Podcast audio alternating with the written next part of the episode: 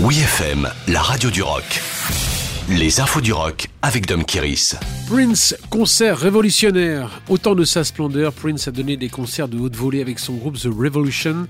L'un de ses shows mythiques donnés à Syracuse à New York du 30 mai 1985 va être réédité en CD, vinyle et Blu-ray le 3 juin. Pour la tournée Purple Rain, le groupe est huilé comme une machine à groove funky pour servir un show dantesque de Sa Majesté pourpre.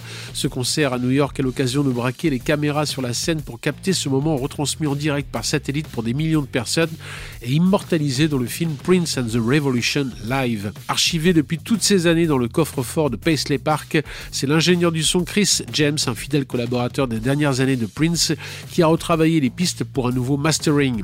Au-delà des considérations techniques, c'est surtout une plongée dans l'univers de Prince au sommet de sa forme, aussi bien musicale que esthétique.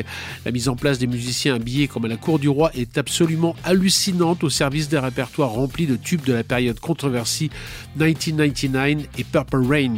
Il n'y a rien que je voudrais changer. C'était l'un des concerts les plus puissants auxquels j'ai jamais assisté, aurait déclaré Prince à l'époque de la sortie du film original. Nine Inch Nails remonte sur scène. Le groupe métal indus américain mené par Trent Reznor a entamé sa nouvelle tournée, la première depuis 2018. Le chanteur en a profité pour rendre hommage à son ami et mentor David Bowie en reprenant deux de ses titres. Entre David Bowie et Trent Reznor, ce n'était pas seulement une histoire d'admiration mutuelle.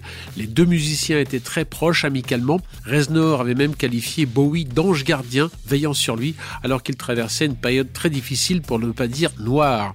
On imagine aisément la la peine qui a saisi le frontman de Nine Inch Nails à l'annonce du décès des Thin White Duck, avec lequel il avait collaboré notamment sur I'm Afraid of Americans. Une chanson qui a d'ailleurs été jouée lors du premier concert de Nine Inch Nails donné à Raleigh, en Caroline du Nord, pour démarrer leur nouvelle tournée.